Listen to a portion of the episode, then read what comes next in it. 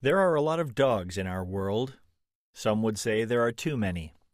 But it's not just the number of dogs that can be a problem.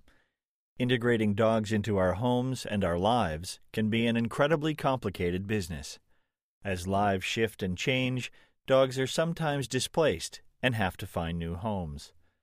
This is where animal shelters and breed rescue organizations come in. There are some tremendously dedicated people out there who care deeply about dogs they may only know for a few days. They help them get from one home to another.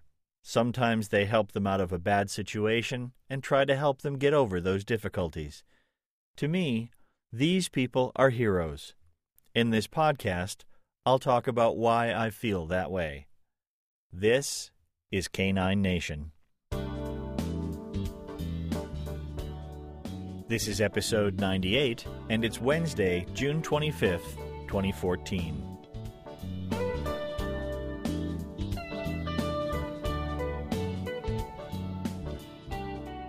In addition to these podcasts, Canine Nation appears at Life as a Human, the online magazine. You can find an archive of all the Canine Nation articles at caninenation.lifeasahuman.com. Canine Nation also has its own website at caninenation.ca, and here you can find an archive and links to all of our podcasts and all of the articles at Life as a Human. Hi, and welcome to the podcast. I'm Eric Brad.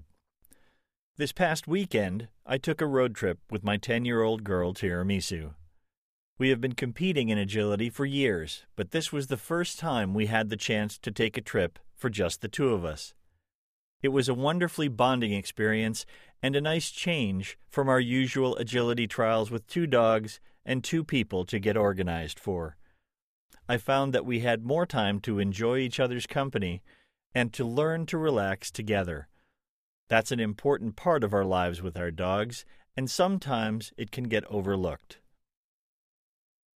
Canine Nation has finished making the move to our Facebook page, facebook.com forward slash canine nation, as our main resource for getting information and content out to you. Announcements for podcasts and articles will appear there first, and we have begun a new series of short posts called From the Hill about dogs, training, and some personal experiences that you might enjoy. Our goal is to provide you with Canine Nation content six days a week. On Mondays, there will be a new From the Hill post on something fun that's dog related. Tuesdays will be From the Vault Day, where we will post a link to a previously published article from the past four years of Canine Nation. Wednesdays, we will be posting our new podcasts. Thursdays, there will be a posting of Question Thursday, where you get to interact with our Canine Nation forum group on Facebook and share your thoughts and opinions. If you're not a member, you can search for the Canine Nation forum group on Facebook and ask to join. Our admins will be happy to get you set up quickly.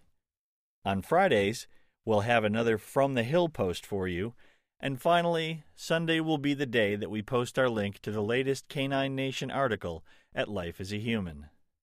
Hopefully, that will give you a happy dose of Canine Nation to get you through your week. As always, we love hearing from you, and you can leave comments on our Facebook page or you can email us at barks at caninenation.ca. It's hard to work at an animal shelter or rescue organization. I know this because I tried it once. I didn't have the strength for it, and I didn't last very long. It's hard and emotionally draining work, but it's necessary work for the lives of the dogs that pass through that system. The people that work in rescue and shelter systems for dogs are a special breed. They are a complicated mix of compassion and practicality, animal lover and warden, caretaker, and canine therapist. They work long hours on difficult problems and always with those big eyes looking up at them with hope and sometimes fear. We should take a moment to appreciate and consider the generous people who work so hard at saving dogs. This is my article, Shelter Dog Heroes. I can't imagine what it's like to be homeless. I've worked hard to make a life for myself, and I have been fortunate that circumstance has not dealt me more than I can handle. But even in that unlikely event, I would know that there are places to reach out for help. Dogs are not so lucky. While most dogs in our Western culture live blissfully comfortable lives, the shock of ending up in an animal shelter must be terrifying for them. In the midst of trying to figure out how to coexist with humans, dogs sometimes find themselves deposited in these canine halfway houses. But halfway to where? New homes or the end of their existence? It's a lot to cope with for a dog. Fortunately for them, there is help. Tens of thousands of people work at animal shelters and dog rescue organizations every day to ease the transition of these dogs from an unworkable situation into a more permanent placement. These people are heroes in the truest sense of the word. Theirs is an important and incredibly difficult job. They meet dogs at their most vulnerable and must find a way to help them find a successful placement in a home that wants to love and care for them. Several years ago, I had the opportunity to volunteer at the local animal shelter. To say that the experience was overwhelming would be a massive understatement. Just the sheer number of dogs that needed attention on a daily basis was daunting. But once I was able to understand the individual needs of these dogs, the task seemed almost unmanageable to me. Some dogs had minor health issues that needed to be dealt with. Others needed basic manners training, and still others had developed severe behavioral problems that needed addressing. I wondered how you assembled a staff to cope with such a wide variety of problems. It takes a very special kind of person to do this work week after week. While the staff at this shelter were dedicated, none of them were experts in any one aspect of animal care. Their collective expertise lay in their ability to take in, assess, care for, rehabilitate, and place dogs in new homes to the best of their ability. The process of accepting a dog, evaluating its behavior, assessing its medical needs, and reviewing potential homes for placement requires the involvement of several shelter staff. Each person contributes to what they hope will be the success of each dog. But the difficulty in dealing with these dogs is time. There is never enough time. For all the dogs being cared for, there seems to be an endless stream of dogs coming in who also need time and attention. Managing for their basic necessities is a huge task in itself. Efforts to work on their training and behavior issues can be frustrated by a lack of time. Sometimes it seems as if containing the chaos is the best that can be done on a given day. Fortunately, the past decade has seen some very innovative approaches to shelter and kennel management. New tools have been developed for assessing, managing, and teaching behaviors to shelter dogs, not just to make the shelter environment more manageable, but to increase the chances of a dog being successful after being placed in a new home. A less stressful shelter environment means that both staff and potential adopters get a clearer picture of the individual dogs seeking homes. Basic training and behavioral work provided by shelter staff means that the return rates from unsuccessful adoptions goes way down. So, what is changing and why? Common problems at shelters include constant barking, reactive dogs, and the potential for injuries from bites or scratching from stressed dogs. For decades, shelters have done their best to employ the right techniques and equipment to stop unwanted behavior for the safety of both the dogs and the staff. But lessons from the positive training movement have shown that it is not enough to try to stop unwanted behavior. It can be far more effective to teach new and more desirable behaviors to replace the bad behaviors we don't wish to see. Today, many shelters are getting beyond the manage and contain strategies of more traditional training philosophies and have begun to implement more progressive programs using behavior modification techniques like clicker training. This proactive approach is giving shelter staff the tools they need to do more with the dogs while spending less time correcting or managing unwanted behaviors.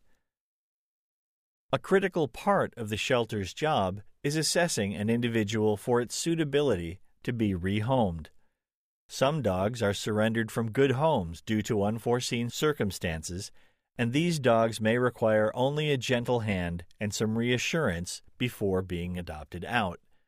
Other dogs may have come from much more difficult circumstances and may have issues from fear to aggression that need to be diagnosed and, if possible, treated before they are adopted. Still others will have medical issues that may require attention before any temperament or behavioral assessment can be done. Fortunately, some of the best trainers in the positive training world are active in the shelter community and provide services and programs designed to help shelters move away from traditional, stressful techniques.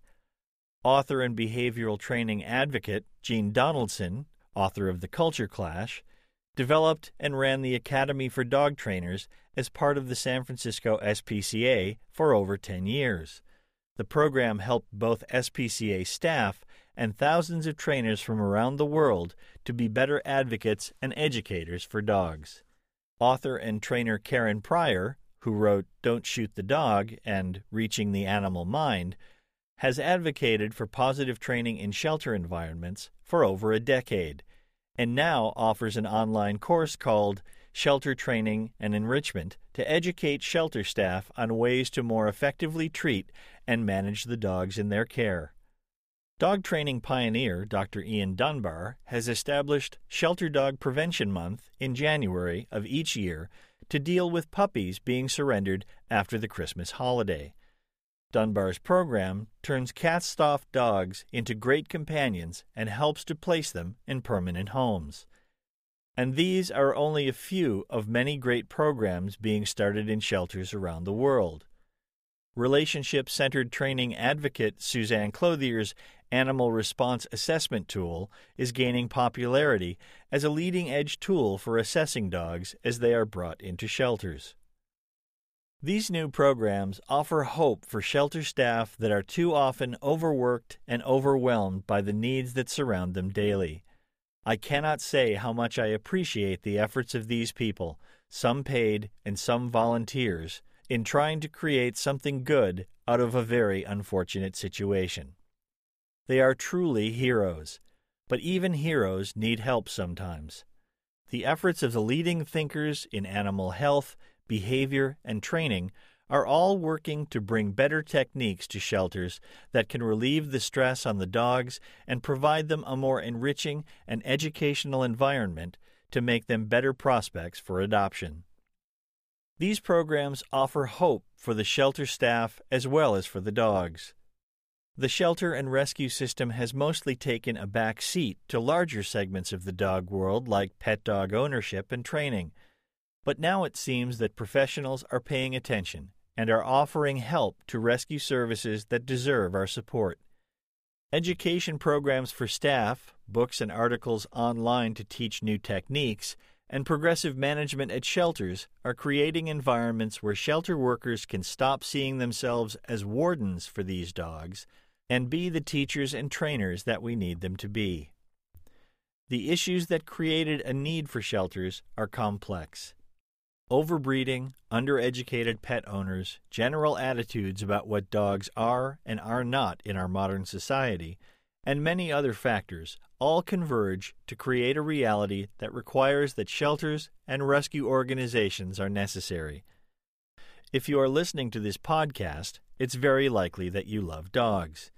It's also likely that you support your local animal shelter or even volunteer there.